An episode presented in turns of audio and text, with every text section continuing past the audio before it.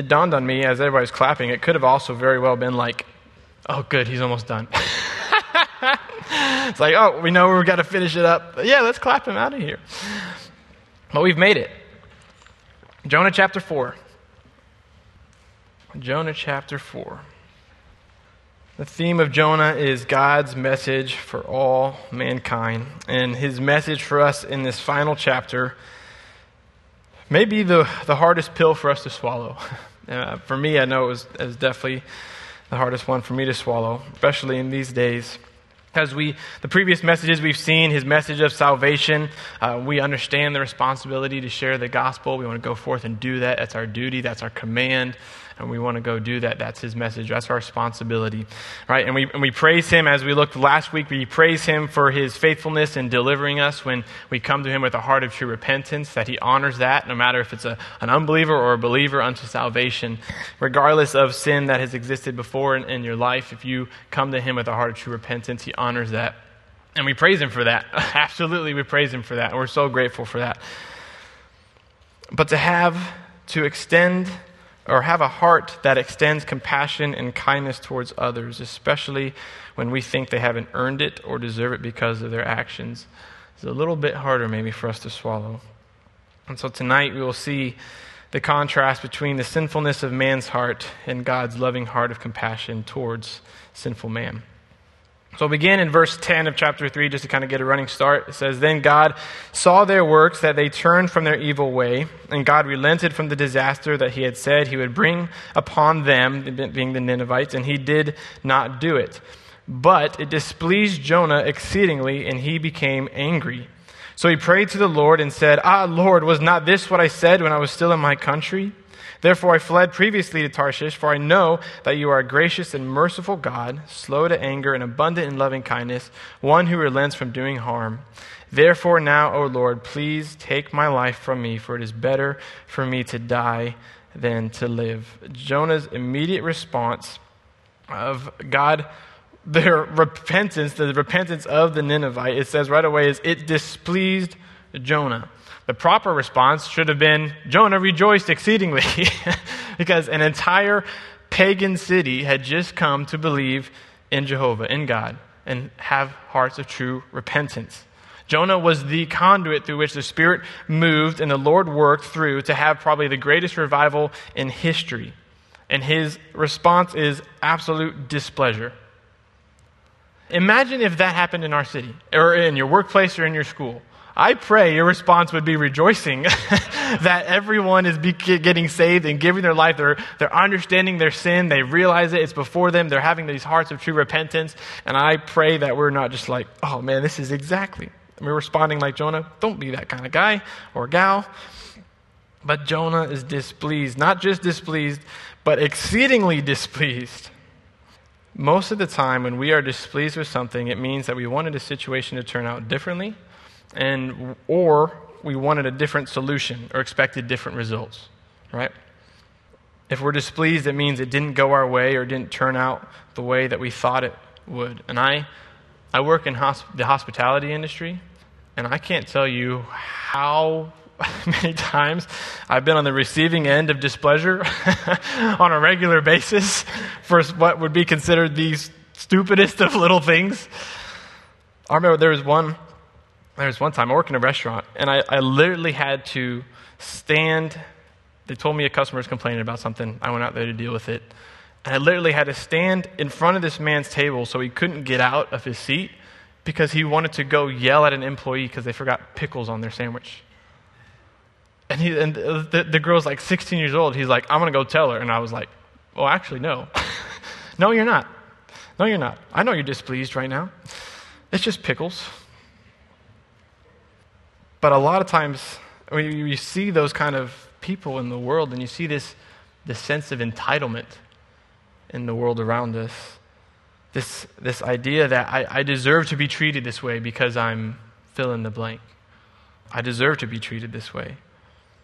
That entitlement comes from the, the source of their identity being in something other than Christ, completely other than Christ.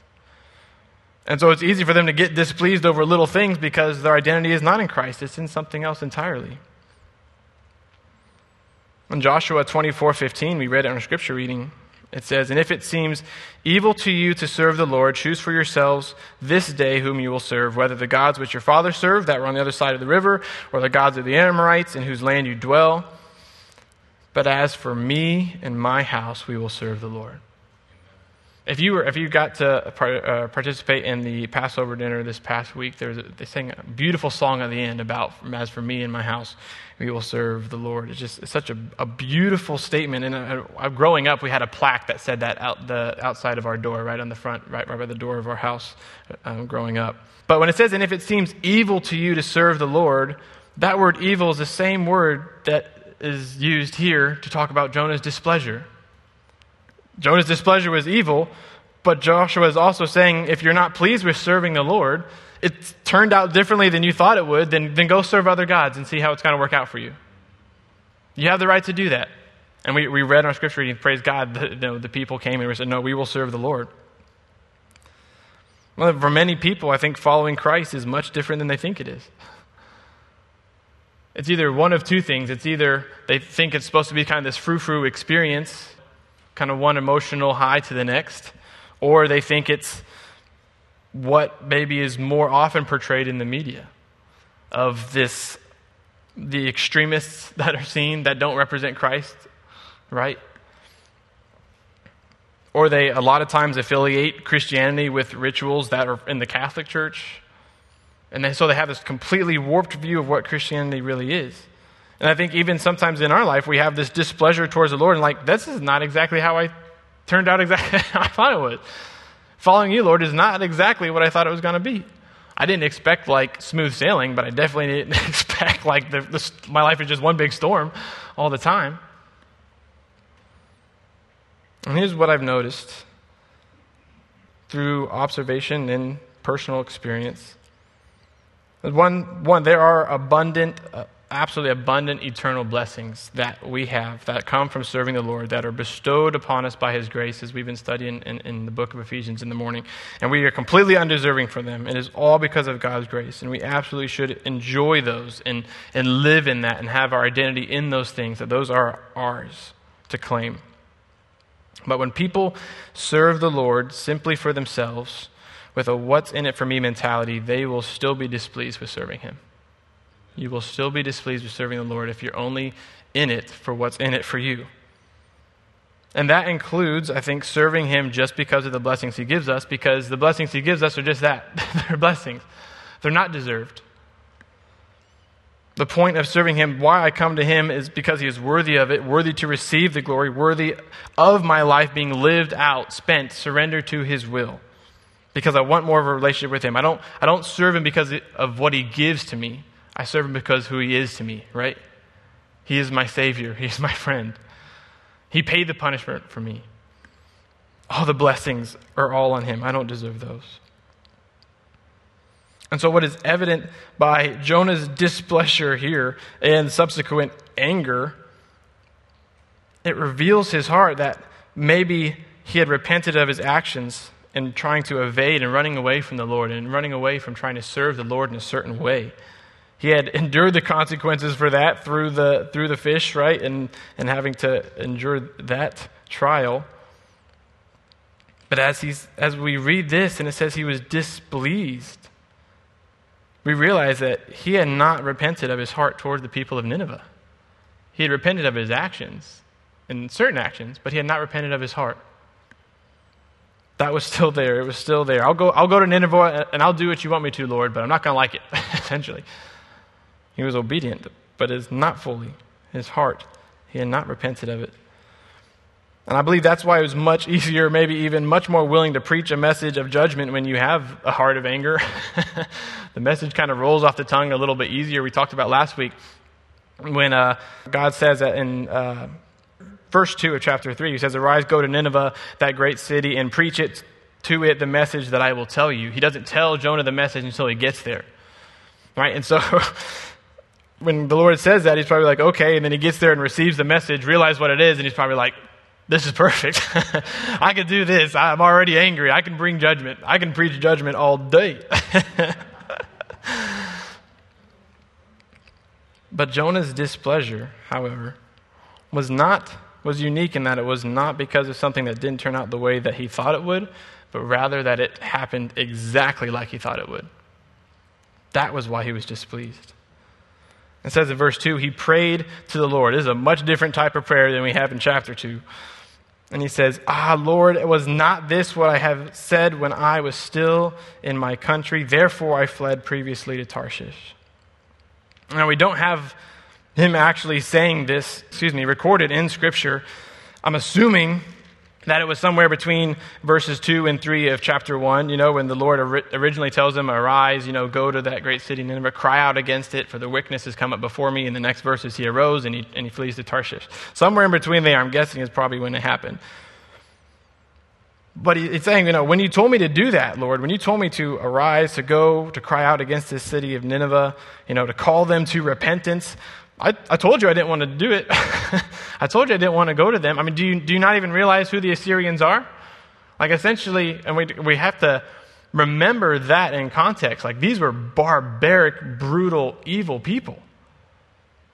In, in Jonah's mind, essentially, Assyrians were just created to keep hell hot. Like, that's, that was their purpose in life, and their only purpose in life. And he says, I, I said I didn't want to do that. That's why I fled to Tarshish. I, because I know you are a gracious and merciful God. Often, often we run away from God and from doing what He's asked us to do because we become overwhelmed sometimes with our inadequacies or our ineffectiveness and our, and our inabilities, or we're just worried that we're going to be ineffective, and so we never take that step of faith. And so we just kind of freeze. We're, we're just kind of overwhelmed. And so instead, we just rather disobey. It's easier. Well, the fear that motivated Jonah to run away was that he would be effective in sharing God's message. It's completely opposite. Completely opposite from us in many ways, or I'd like to think so. And so it leads me to ask the question this evening Are you declining to ask God something because you know that He will do it?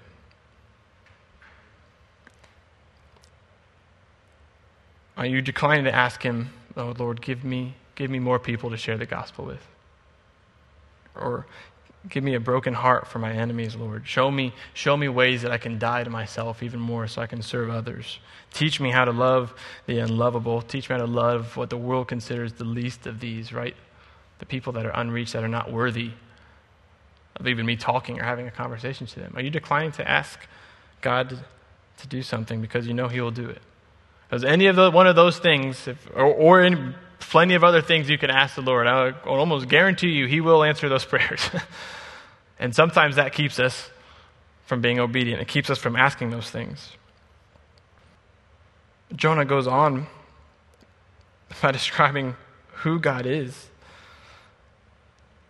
On top of this, I fled previously to Tarshish, for I know that you are a gracious and merciful God, slow to anger abundant in loving kindness, one who relents from doing harm.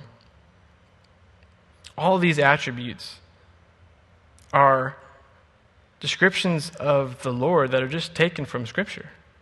Who he knew God to be. He knew this is exactly who God was.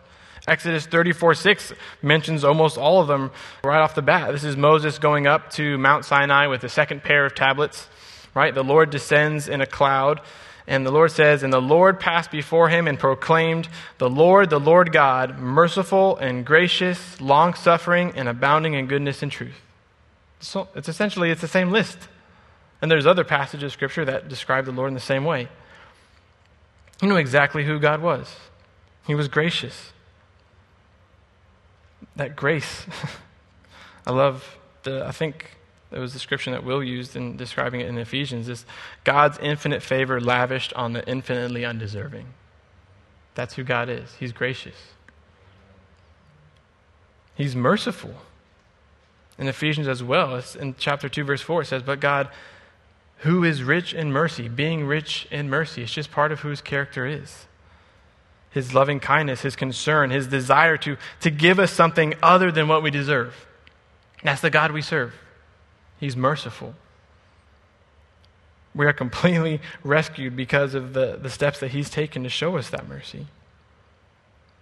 he mentions that God is slow to anger. Maybe this isn't you. This is not something you struggle with, but I know it's definitely something I struggle with. Apparently, something that Jonah struggled with as well. But slow to anger. Abundant in loving kindness. There's, there's plenty of it. There's plenty of it to go around. There's always going to be enough, and just when you think you've exhausted it, there's still more. There's still more of God's loving kindness towards us. And then one who relents from doing harm. He is a God who is not pleased by bringing judgment. He has to do it in his holiness, in his justice, and his righteousness. But it doesn't please him to do it. That's why he relented when he saw the heart of true repentance from the Ninevites. That's just who he is. So Jonah essentially is just quoting Scripture to the God who wrote Scripture about the God who wrote Scripture. He knows exactly who God is. And he says, Therefore, therefore, in light of that being who you are, Lord, I know that is exactly who you are. Because I know that you are this type of God, kill me. Just end it. I don't want to serve a God that that's nice or that or that gracious or that merciful. I mean, like drama queen much? Come on, Jonah. What if God answered his prayer? Like, okay, that would have shocked him a little bit. Woke up like, oh, I didn't mean it. He was just crying out to God for rescue from the belly of a fish where he literally actually could have died. And now he's been rescued from that. He's been used by the Lord in this miraculous way. He's seen the most gruesome of people come to repentance, and he says, I'd rather die than see you relent from the judgment that these people deserve. Whew. That's heavy. That's heavy. At the same time, we can credit Jonah with being the first person to try to make the Lord's work a nonprofit organization.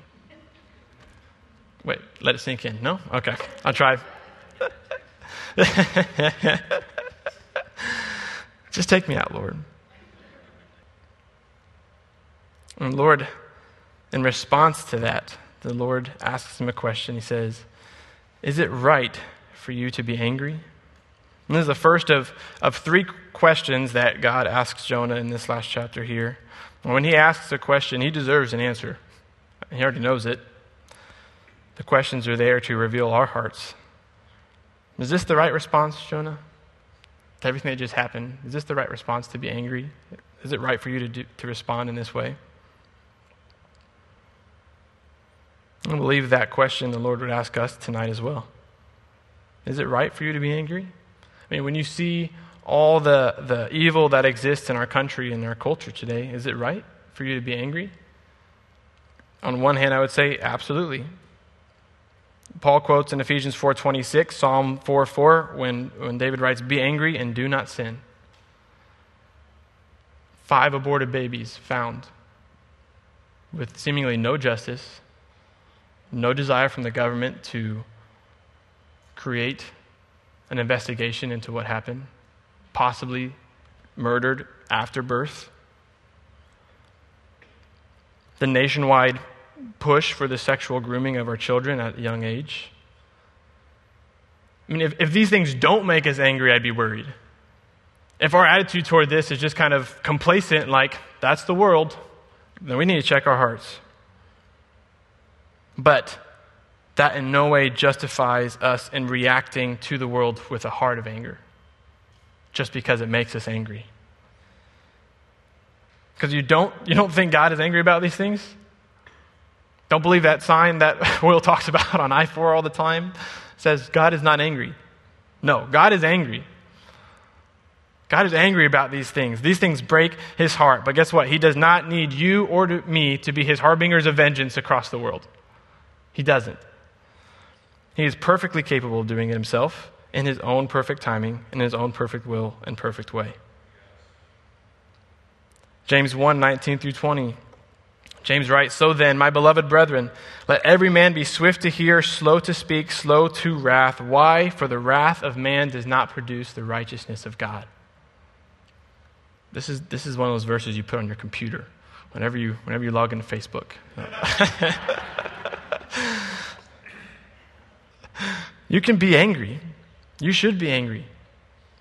It should make us angry. but to react or intervene or engage in a situation in that anger does not bring about God's righteousness. Because who are we to say that that is God, how God wanted to intervene in that situation? If we just respond emotionally in anger, we're essentially taking what we think is the Lord's will into our own hands. And there's a lot of danger in that. And so we have to ask ourselves the question if it's right to be angry, yes, okay, but am I angry because of the sin, or am I angry because God isn't doing anything about it?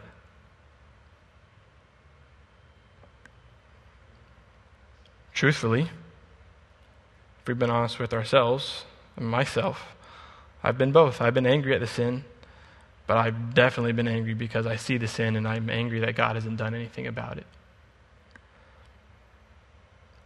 The question many times comes up God, why? Why would you let them get away with that? Where's the justice, Lord? So easy for us to just pick up our keyboards or our phone and because justice warriors for Jesus. Just think, I can take care of this with a few harsh words. It's truth. They need to hear it. It's responding in anger. One of the biggest tests of faith I've seen in my own life and in a Christian's walk today over the past few years is simply the unmet expectations we have of how we think God should handle the situation. We want justice now. We want vengeance now. But if we allow our limited, finite perspective to cloud our judgment and influence our desire, and its right desires, it is good. God is a God of justice. Vengeance is His, He will repay. There's nothing wrong with wanting those things, but if we have this temporal, earthly perspective as our only focus, it's going to lead us into sin and how we respond. 2 Peter 3, verses 9 and then 15, Peter writes, The Lord is not slack concerning his promise, as some count slackness, but is long suffering toward us, not willing that any should perish, perish, but that all should come to repentance. Consider that the long suffering of our Lord is salvation. And Peter's talking about the destruction of this earth, the day of the Lord, when the elements will be melted with fervent heat. And we ask, why? Why won't, why won't you let them get away with that, Lord?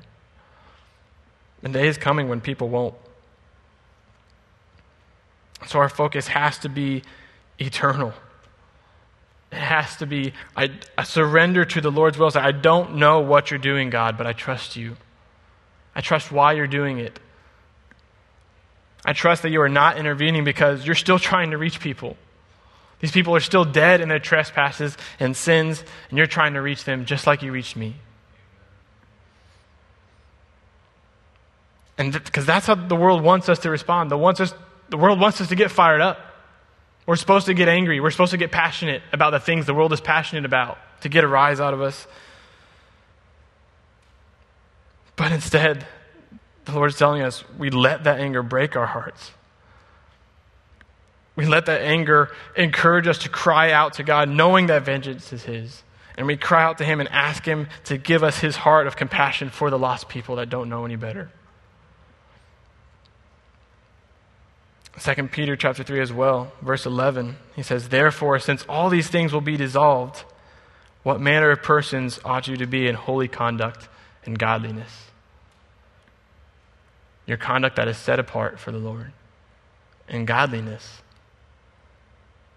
it's as if the Lord is saying, like, I know it's bad down there. I know it's bad. I know it's evil and it's wicked, but there are still people I'm trying to save. So are you going to get angry or are you going to get to work? We notice, though, that Jonah doesn't necessarily even respond to the Lord when he asks this question. Because I think, he, I think he knows the answer in his heart. Is it right for you to be angry about what just happened? unequivocally, I'd say no. It was absolutely not right for Jonah to be angry about what just happened. About a revival in an evil city? No, absolutely not. But that doesn't stop him from hoping that God's judgment is simply postponed, not just not entirely removed. In verse 5, So Jonah went out of the city and sat on the east side of the city. There he made himself a shelter and sat under it in the shade till he might see what would become of the city. So when it talks about here, right off the bat, Jonah going out of the city, there's some disagreement as to the chronology of kind of what is happening here. Uh, some people would say that chapter 4 reads in chronological order, um, that this verse 1 is a direct response to verse 10, and therefore it just kind of continues from there. Those who maybe teach or approach Jonah as simply just that kind of the symbolical book tend to take this approach. However, and what that means, what that means that verse 1 happened the judgment was a 40 day period, right? And so verse 1 happened within that 40 days, and then now at verse 5 happens after the 40 days. One commentator I read said, It is neither probable that Jonah should wait in the city for the threatened destruction, nor that after the completion of the time within which the Spirit had instructed him to announce it, he should then go out of the city and wait for it. And here's, here's what I mean, and here's what that means. And this is the interpretation that I believe to be true uh, is that verse 1 starts us off after the 40 days are already complete. The only reason that Jonah would be displeased and exceedingly angry is if he had witnessed that the 40 days had come to pass and there was still no judgment. Why else would he expect or why would he be upset that there wasn't judgment if there was the possibility that there could still be judgment within these 40 days? So it would have had to have already come to pass. And so there's no, there's no indication that God told Jonah directly in verse 10 of chapter 3 that he was going to relent to, from the disaster, right? So the only way Jonah would know that he had relented was that nothing happens at the end of the 40 days. Does that make sense?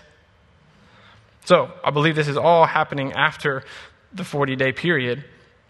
And so that's why I say Jonah going out of the city would have been because he was still hopeful that judgment was going to come even after the 40 days, that he, the judgment had just been postponed, that the Lord hadn't removed the judgment entirely. And so he makes himself a shelter. He's camping out. That word shelter is just uh, like a, a rude, a temporary shelter, a booth. It's the same word used for the, uh, the Feast of Tabernacles, the booths there, uh, when the people dwelled for seven days, commemorating the Israelites' liberation from Egypt and God's faithfulness through the wilderness. Same word there. It's this temporary shelter. Definitely, definitely not completely waterproof or sunproof, but it still gave him some, some shade. I mean, we have to remember also, in context, Jonah's skin is bleached. this man, like albino, okay, and there is no Coppertone 45, nothing. Like the, sin, the sun is like sizzling this guy, okay? so at least it would provide some shade. And he says that he sat under it until he might see what would become of the city. I'm, I'm not going anywhere until I see what happens. There's, n- there's no way these people are serious about repenting. I'll just, I'll just sit here, I'll wait, and I'll hope that God still wipes them out. Maybe, maybe God forgot what day it was. Maybe he thinks today's the 40 day, not the 40th, 41st day. Who knows what's going to happen? He'll bring judgment tomorrow. If someone repents, whether it's a brother, sister, or an unbeliever repenting unto salvation, God forbid our thought is ever, that wasn't sincere, let's just sit back and see what happens. God forbid that is ever our thought. God forbid we ever think, oh, well, they've, they've done this before. It's just going to be like last time. It's not going to be any different. Let's just see what happens. I say God forbid, but at the same time, I'm guilty of thinking these things. When you deal with people, you walk with people, you disciple people, they repent, and they repent, and they repent, and you think, Good Lord, when are you going to get it? There are no quick fix discipleship programs. Well, maybe there are. Someone's trying to make money off of it somewhere, I'm sure.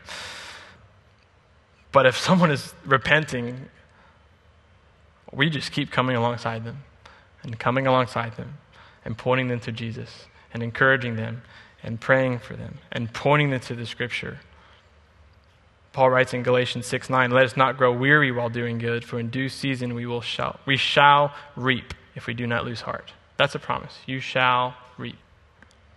You can't change their heart, but as you do these things, you come alongside a brother and sister and do these things, then the Lord is the one that's doing the work in their hearts.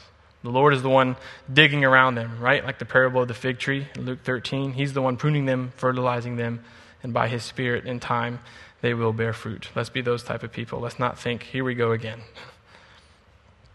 But even though that's Jonah's heart here, this, oh, there's no way. There's no way that all these people can be serious about repenting. Even though that's Jonah's heart, God still graciously reveals who he is to Jonah in the midst of it. Verse 6 And the Lord God prepared a plant and made it come up over Jonah that it might be shade for his head to deliver him from his misery. So Jonah was very grateful for the plant. The word prepared just means to weigh out or appoint. Same word that we've seen. We'll see it in three times here. Same word um, when it talks about the great fish in verse 17 of chapter 1.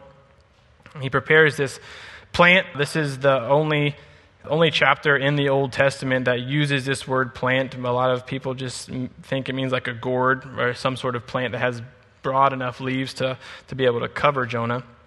It says it, it provided shade for his head, you know, his little cue ball, bald head. It's got to have some shade on it, so the leaves or whatever this plant is must, must have been big enough to help aid that.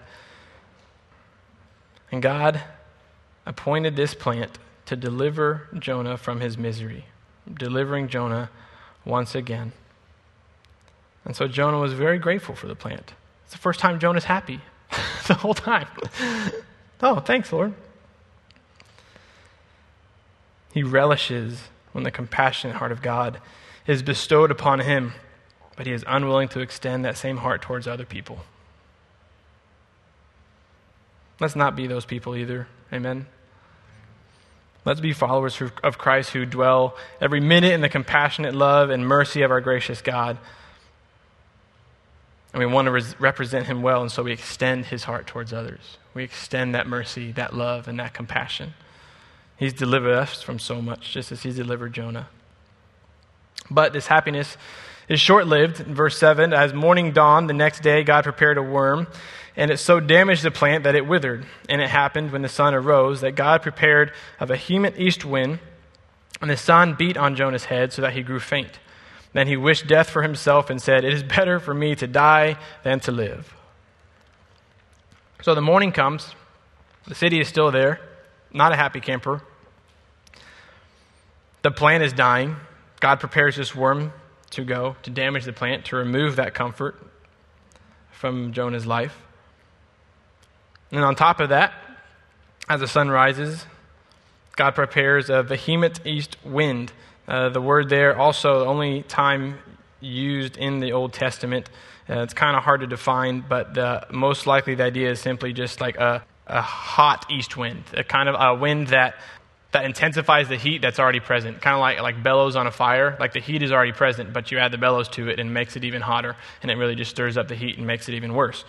So that's a, that's the type of wind that is coming. It's not just like violent, like like hurricane type wind necessarily. It, it is a, a wind that is coming to just simply intensify the heat that is already there. Not that it wouldn't be obnoxious if it's sandy and blowing sand everywhere, but his little shelter definitely wasn't going to protect him from this by any means. And so now Jonah is exposed both to the sun and to the wind. And so we see here that God has brought affliction on that in which Jonah had put all of his comfort in. Be careful not to put too much trust in your comforts, or the Lord might use them to bring you affliction as well. He is the God who gives, and He's the God who takes away. And we have seen the Lord, whether through directly intervening or simply in His sovereignty allowing it to happen. But we've seen the Lord bring affliction in some ways on many of our comforts over the last couple years, haven't we? Toilet paper? Who'd have thought? The Lord got us right where He was, you know, right where it's going to hurt. He knew. Not the AC or anything. Toilet paper, that was the one. This will bring him to repentance. The danger of putting too much trust in our comforts is that we begin to think that we attained them on our own. That somehow we have a right to them, and therefore we have a right to complain when the Lord takes them away. And if I can be frank, I believe I've been thinking about this a lot in my own life. And I believe the Lord is allowing these things to happen in our culture and in the world and using it to test me, to test us, to see how much of our comforts we're willing to sacrifice in the name of following Him. He's wanting to see if we can just talk the talk or if we can walk the walk as well. It's easy to preach things from the Word, to say these things, you know, to not be like the rich young ruler, right? Who just, the one thing he couldn't let go of, all of his comforts, his possessions, whatever the comforts may be in your own life. And I don't know the future by any means. But I do know one thing for sure, and that is that the church, Jesus' church, was not built on the Constitution of the United States. And it thrived for thousands of years without the freedoms and the comforts that we have so wonderfully enjoyed in this country. But as the pillars of those freedoms begin to be attacked, as the world begins to address them and, and knock those pillars down and, and take them away, as a church, and even personally in our own hearts and lives, we're going to have to decide where we draw the line. Where do we sacrifice a comfort in the name of following Jesus? Because it's going to be a sacrifice. It's going to take a sacrifice of our comforts to do so when the world gets to that place, and it's already kind of heading in that direction. It's already getting pushed. I don't know what that means for each of our lives individually, sacrificing the comfort. That's between you and the Lord. But I'm just saying there has to be a line somewhere. there has to be a line somewhere. Uh, maybe it's canceling Disney Plus for you, maybe it's something else. I don't know what it is. There's got to be a line somewhere. In the church, we're going to have to adapt and, and, learn through the yielding and leading and power of the Holy Spirit and how to be effective for the gospel going forward in a world that is essentially post Christian now at this time in our country. The Lord did it before, He can do it again. We've been created for this moment, for this time, to learn and figure out how to do that. But if we're going to do that, we can't have the attitude of, it's better for me to die than to live. Because essentially what Jonah is saying here is, I don't want to, I don't want to deal with this. I mean, he's in the misery, right? He's, he's becoming faint. He wishes death for himself. Essentially, he just wants the easy way out. I don't want to deal with this anymore, Lord. I quit. That can't be our attitude. In this day and age, that can't be our attitude. There's a job to do, there's work to do. We're here for a reason. And so God asked Jonah another question. Verse 9 God said to Jonah, Is it right for you to be angry about the plant? And he said, It is right for me to be angry even unto death. Good Lord. This is really about the plant, Jonah. What's going on? Jonah says, It is, it is perfectly right for me to be angry. I am perfectly justified in my anger. I have every right to be angry. Stop taking care of me and delivering me. That's what I'm angry about. Because when we see that goodness of God in our own life, the Spirit uses that to convict us of how we're treating others, right? The Lord kept providing, kept delivering for Jonah. Jonah's just like, I'm just angry, Lord. If you would stop doing this, I'd feel a lot better about my heart towards other people. And the verbiage here is strong in the Hebrew. It is right for me to be angry, even unto death. Essentially, he's saying, You're boop, right. I can be angry. That's what he's saying. That's what he's saying here. But in this response to God's question, we have the last words of Jonah recorded. It's absolutely right for me to be angry about these things. Thankfully, God is the one who has the last word. Verse 10 But the Lord said, You have had pity on the plant for which you have not labored, nor made it grow, which came up in a night and perished in a night. How can you be upset about something you've had no personal investment in? You didn't make this grow. You didn't do anything about it. It was it just came and gone. It came up in a night. It perished in a night. How can you be angry about that? You have pity on the plant. Verse 11 Should I not pity Nineveh, that great city in which are more than 120,000 persons who cannot discern between their right hand and their left, and much livestock? Should I not pity Nineveh, people who cannot discern between their right hand and their left, it would be the people that were unable to make moral judgments necessarily because of their age. Traditionally, thought that these would be people that are anyone under seven years old. What God is saying here is, what about the innocent children, Jonah? You want me to punish them too? Jonah's anger had blinded him to what he was really saying, what him asking God to do and bringing judgment would really mean. God asked him, if you, if you can pity something that you had no hand in bringing about, is it not right for me to have pity and compassion for those whom I have created? Because to Jonah, Nineveh was just a city of evil people deserving judgment. But to God, to God, it would be the destruction and eternal damnation of people he created in his image. What's your perspective of the people around you? Are they just evil people that deserve judgment? Or are they just are they image bearers of Christ, whether they realize it or not, created in the image of God? And the Lord desires their heart. This book ends with three words and much livestock, and I don't know how to pull a whole lot of meat and application out of that phrase to really like end with a bang on this awesome chapter. But there's an interesting fact.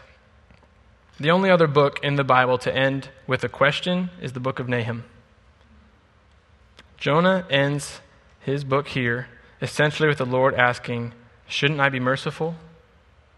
He's asking this about a repentant Nineveh. And in Nahum, it ends with God essentially asking, Shouldn't I deal with their sin? Because it was an idolatrous Nineveh. They had forsaken their repentance, they had gone back to worshiping idols. They were living in their evil ways again. And so he asks now, honoring their repentance, shouldn't I be merciful? And when they're living in sin, shouldn't I deal with it?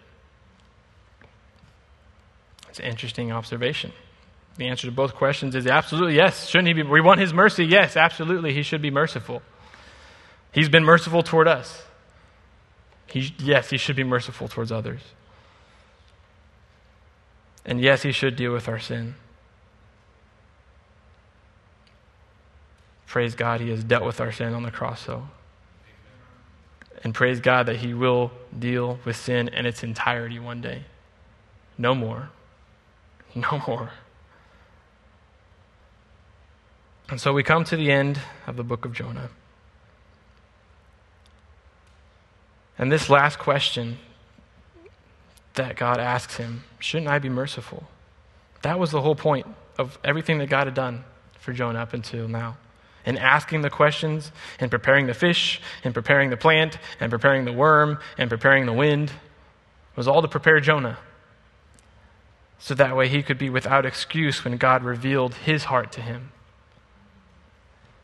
This is why I did this, Jonah. I did this to show you my compassionate and merciful heart towards you, and also, therefore, towards all sinful and wicked man. And thus, we have the third branch of God's message for all mankind. The sinfulness and wickedness of man only makes the compassionate heart of God that much more glorious, doesn't it? And it just le- it leaves us that much more in awe of who he is and all that he's done for us. Just because the book ends kind of abruptly doesn't mean that Jonah's story ended there. He had to have eventually come back to the northern kingdom full of conviction, I'm hoping. And he writes this book. And as he writes this book, I'm sure the Lord's just ministering to his heart. We'll close Matthew 8, verse 35. You guys know these verses. I'm sorry, verse, uh, chapter 9, verse 35. Says, Then Jesus went about all the cities and villages, teaching in their synagogues, preaching the gospel of the kingdom, and healing every sickness and every disease among the people. But when he saw the multitudes, he was moved with compassion for them, because they were weary and scattered like sheep having no shepherd. And he said to his disciples, The harvest truly is plentiful, but the laborers are few. Therefore, pray the Lord of the harvest to send out laborers into his harvest. I'll close with a quote from Spurgeon about this whole Jonah story. He writes suppose, suppose that the problem had been given to us to solve. How shall this city be moved to repentance? How shall its vice be forsaken and the God of Israel worshipped by all its inhabitants, from the highest to the lowest? If we had not been paralyzed with despair, which is the most probable, we should nevertheless have sat down carefully to consider our plans. We should have parceled it out into missionary districts. We should have needed at least several hundreds, if not thousands, of able ministers. At once, expenses would have to be incurred, and we should have considered ourselves bound to contemplate the building of innumerable structures in which the Word of God might be preached. Our machinery would necessarily become cumbrous. We should find that we, unless we had the full resources of an empire, could not even begin the work. But what saith the Lord concerning this? Putting aside the judgments of reason and all the plans and schemes which flesh and blood so naturally do follow, he raises up one man. By a single providence, he qualifies that one man for his mission. The Lord has qualified you for the mission that he has for you. The harvest is plentiful, the laborers are few. Let's be part of the few. Amen. That's all, Sam. Father, we thank you. We thank you that you desire to use us as a means of sharing your word and your love into the world around us. We are so undeserving. And yet we stand firm in the grace and mercy that you bestow. We know that you are slow to anger. We desire that for our own hearts. We know that you are abundant in loving kindness, and we know that you relent from doing harm. It does you, you get no pleasure from bringing judgment to the world. But we know that judgment is coming. And so I pray that our focus would be eternal, Lord. That we would not get entangled in the snares of this world and the arguments and the anger. Father, that anger would lead us to, to cry out to you. That you would give us your compassionate heart towards sinful man, Lord, because we've been on the receiving end of your mercy. Would we extend that mercy unto others? And then would you use us as you have qualified us by your Spirit, not through anything that we're able to bring in our own strength, but by your Spirit alone qualify us to go out with boldness and courage, steadfastness in the mission that you have set before us. This message is for all mankind. Salvation is of the Lord and of the Lord alone. We proclaim that tonight and we proclaim that in our lives everywhere we go, Lord. Let that be the message that our lives declare. We pray these things in Jesus' name. Amen.